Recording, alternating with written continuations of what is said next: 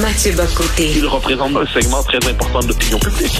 Richard Martineau. Tu vis sur quelle planète? La rencontre. Je regarde ça et là, je me dis, mais c'est de la comédie. C'est hallucinant. La rencontre. Bocoté. Martineau. Alors, Mathieu André Simard, la conjointe de Robert Bourassa, est décédée à 90 ans, 26 ans après Robert Bourassa. Notez la date, 29 novembre, il est 10 h 14 minutes et Mathieu va dire des belles choses sur Robert Bourassa.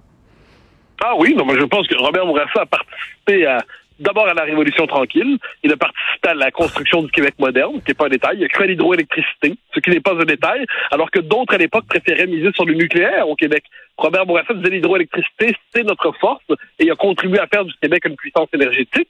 Ensuite, c'est quelqu'un qui, pendant longtemps, euh, a incarné euh, un parti libéral qu'on qu connaît plus vraiment aujourd'hui. C'est un parti libéral qui avait une vision québécoise du Canada plutôt qu'une vision canadienne du Québec. Et dans cet esprit, il a cherché à réformer la Constitution pour euh, donner une place spécifique au Québec, assurer sa reconnaissance comme société distincte, euh, assurer un espace d'autonomie pour la défense de notre identité. Disons qu'après 1990, je suis plus sévère à son endroit, mais mhm. sinon, c'est une figure qui compte dans l'histoire des grands premiers ministres du Québec moderne. Euh, Mathieu, on revient à Frédéric Bastien. Euh, on s'en est parlé. Il a porté plainte à la Commission des droits de la personne parce que, entre autres, à l'Université Laval, il y a une offre d'emploi interdite aux Blancs. Et là, Frédéric Bastien est victime d'une cabale de, de certains collègues universitaires, finalement. Ah, mais moi, ça m'a frappé hier, la, la, la vilainie, la mesquinerie de certains universitaires Bon, il y en a une, par exemple, qui dit euh, que Bastien, c'est la, médiocrité de l'homme blanc. Euh, quand. Donc, elle utilise des termes euh, qui réfèrent à sa couleur de peau, qui réfèrent à son sexe, pour le disqualifier, en disant comme s'il était digne d'avoir euh, une chaire du Canada alors que c'est une figure médiocre. Et là, tu as envie de dire, cette espèce d'universitaire obscur dont le compte Twitter est exclusivement en anglais en passant, dont les, les, les présentations sur Twitter, donc manifestement qui se fiche de vivre au Québec, euh, et eh on a envie de lui dire, mais pour qui se prend-elle pour manifester autant de condescendance à l'endroit d'un des rares historiens dont les travaux ont fait évoluer véritablement la connaissance du Québec et ont marqué jusqu'à la vie publique? Il a transformé profondément notre lecture du rapatriement de la Constitution euh, c'est quand même pas rien à ce que j'en tiens avec son livre La bataille de Londres. Donc c'est un historien majeur du Québec contemporain. Et bien là, le traité comme une espèce de du menu fraté universitaire. Il y en a un autre que j'ai vu passer, mais c'est pas, enfin, j'en nomme quelques-uns, il y en a eu beaucoup, beaucoup, qui dit, euh, c'est une figure mineure du quatrième trio. Euh, il ne mérite pas d'être dans la première ligue des vrais chercheurs universitaires. Là, c'est un type, c'est un anonyme euh, au, savoir, euh, à, l'œuvre approximative. C'est une figure périphérique, mais qui d'un coup veut témoigner de son appartenance à l'engeance universitaire, au clan universitaire, en traitant avec mépris une figure comme Bastien en disant bon ben, peut-être qu'il y a des choses à remettre en question sur les EDI, donc l'équité, diversité, inclusion, mais qu'on ne se trompe pas, il ne mériterait pas sa place parmi les, chercheurs universitaires. Et là, on voit l'effet de clic, l'effet de mafia, l'effet de consanguinité intellectuelle de ce qu'est l'université québécoise aujourd'hui. C'est un milieu qui, à cause des systèmes d'embauche, hein, c'est-à-dire un système d'embauche qui favorise la reproduction du même, l'endogamie intellectuelle, la consanguinité idéologique, eh bien là, on a vu un petit milieu se braquer contre le fait que Bastien dit c'est parce que Bastien ne dit pas je suis le meilleur candidat. Bastien ne dit pas je suis un génie. Bastien ne dit pas ce poste mmh. me revient. Mmh. Bastien dit en tant comme blanc, je n'ai pas le droit d'y appliquer. Ben oui. dit ensuite vous me jugerez médiocre.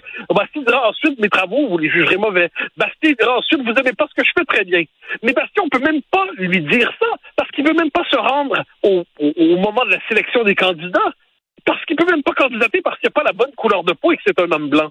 Alors là, il y a quand même quelque chose. Et là, tout ce petit milieu universitaire se braque contre lui, le traite comme un malpropre, le traite comme une espèce de d'intrus qui n'aurait pas sa place dans l'institution. Je trouve que c'est euh, c'est assez scandaleux. Ça nous en dit beaucoup sur ce qu'est devenu l'université au Québec, un milieu qui, comme je l'ai dit, fonctionne à la consanguinité intellectuelle, euh, qui fonctionne trop souvent sur le mode du repêchage entre amis, de l'embauche entre amis, et qui est en décalage complet, j'ajouterai une chose, avec la société québécoise. Si je peux me permettre, c'est quand les, derniers grands historiens québécois qui ont euh, réfléchi à l'histoire du Québec à partir de l'université? Il n'y en a pas des tonnes. Il n'y en a pas des tonnes. La recherche sur l'histoire du Québec se fait souvent à l'extérieur de l'université. Frédéric Bastien le fait, mais puisque l'objet Québec lui-même est souvent traité avec euh, manque de considération et avec mépris dans l'université, peut-être on peut y voir aussi une part du mépris qui s'est déversé injustement, de manière injuste, mais vraiment minable contre Frédéric Bastien. Écoute, euh, tu connais mon fils qui a 14 ans. Euh, je pense que quand je vois ce qui se passe à l'université, là, je pense que s'il me disait demain, papa, je vais être électricien, je serais soulagé. Presque. Non, mais, vraiment, là. Non, mais c'est particulier parce que on pourrait dire les sciences sociales à l'université, ça concerne les sciences sociales. Et c'est vrai que ça concerne surtout les sciences sociales. Euh, ça concerne la, sociologie, la, la, science politique, la géographie, bon, d'accord. Mais l'ethnologie, bon. Mais, mais, mais, euh, même les départements mais, euh, qui autrefois se dérobaient à ça, euh, les sciences dures, les sciences de la nature, tout ça, ben, sont aussi frappés aujourd'hui par ces interdits idéologiques. Euh, je me rappelle de ce chercheur de l'université McGill qui avait vu son projet de recherche sur les lasers, qui était lui-même d'origine hindoue. Son projet de recherche sur les lasers n'a pas été considéré par les organismes subventionnaires fédéraux de mémoire parce qu'il n'y avait pas assez de diversité ethnique dans son équipe. Il avait répondu un instant. Moi, je prends simplement les, les meilleurs, quels qu'ils soient, peu importe leur origine, parce que je veux des spécialistes des lasers. En gros, ce qu'il disait. Je sais que j'en sais absolument rien. Mais là, et là, on dit non, ta demande ne sera pas considérée parce que tu ne tiens pas compte suffisamment des exigences de diversité et d'inclusion aujourd'hui. C'est un milieu étrange, l'université, alors que ça, devrait être la plus belle des institutions. L'université, ça devrait être le lieu où pendant quelques années, on s'abandonne au savoir, on s'abandonne à la lecture, on noue des amitiés fondamentales. C'est la possibilité de passer son temps à lire, à lire, à réfléchir, à discuter. Ben, mais non, mais l'université aujourd'hui se présente trop souvent comme un camp d'endoctrinement et c'en est. Mais, mais Mathieu, quelle époque de fou. C'est rendu que seulement dire, seulement dire ça, là, vous n'avez pas le droit de me juger la couleur de la peau, de ma peau. Seulement dire ça, c'est une controverse. Oui, Voyons. on présente même ça comme le propos d'un homme blanc frustré. Alors, c'est très particulier. Moi, je, je suis assez admiratif, en fait, du, du courage de, de Fred Bastien dans tout ça, Frédéric Bastien, parce que c'est c'est pas évident quand même. Il le sait lorsqu'il décide de dénoncer ça, qu'il va avoir sur lui des tombereaux d'injures et d'insultes. Mais là, demander qu'on ne tienne pas compte de sa couleur de peau au moment de son embauche, apparemment, c'est ça du racisme aujourd'hui. C'est ça. Non, mais est-ce qu'on se rend compte à quel point il y a une inversion des mots, une inversion du sens des mots, une inversion du sens élémentaire des concepts? Et là, comme je te dis, il faut aller regarder hein, le, tweet de la professeure de l'université Laval, je crois, je, crois, oui, qui, euh, qui, l'a attaqué sur sa couleur de poil, traitant d'homme blanc médiocre. Faut voir tous ceux qui ont été likés, comme on dit en bon, en bon langage Twitter, tous ceux qui ont liké le, ce tweet-là. Le nombre d'universitaires qui ont liké ça sur le mode du signalement moral pour dire qu'eux aussi envoyaient leur petit crachat au visage de l'historien Bastien. Et, encore une fois, euh, puis en plus, avec il y a cette phrase d'une condescendance, les propos de Bastien ne sont pas publiés dans des revues validées par des ah, pairs. Ah, ah, premièrement, premièrement, premièrement, ce qu'on appelle aujourd'hui les revues validées par des pairs, c'est souvent justement des revues qui fonctionnent, je le disais plus tôt, sur le mode de, mais vraiment de l'espèce d'endogamie idéologique.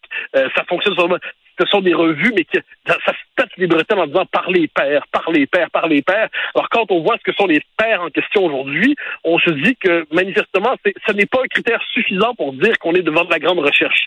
Ensuite, la publication d'un livre, dans le cas de Bastien aux éditions du Boréal, d'un grand livre qui modifie notre compréhension de l'histoire du Québec, on traite ça comme si c'était un, un, vulgaire texte polémique sans intérêt qui ne justifiait pas son titre d'historien. il faut voir, c'est un milieu là-dessus qui a un sentiment de supériorité morale absolue, scientifique absolue, alors que dans les faits, ils sont très souvent des militants déguisés en experts. Alors, euh, Mathieu, euh, pour ceux qui veulent voir ce genre de, de, de texte-là qui, qui, qui, qui, euh, qui démolit, qui démolit Frédéric Bastien, j'espère que tu vas en mettre des exemples sur ta page Facebook. Moi, je suis barré de Facebook encore une autre fois. Là, ils m'ont barré, je sais pas trop pourquoi. Donc, peut-être qu'on parce que tu m'as envoyé certains textes qu'il a reçus, Frédéric, et c'est d'une virulence absolument épouvantable et tu fais bien de les dénoncer. Merci, Mathieu Bocoté. Bonne journée. Au plaisir. Bye bye.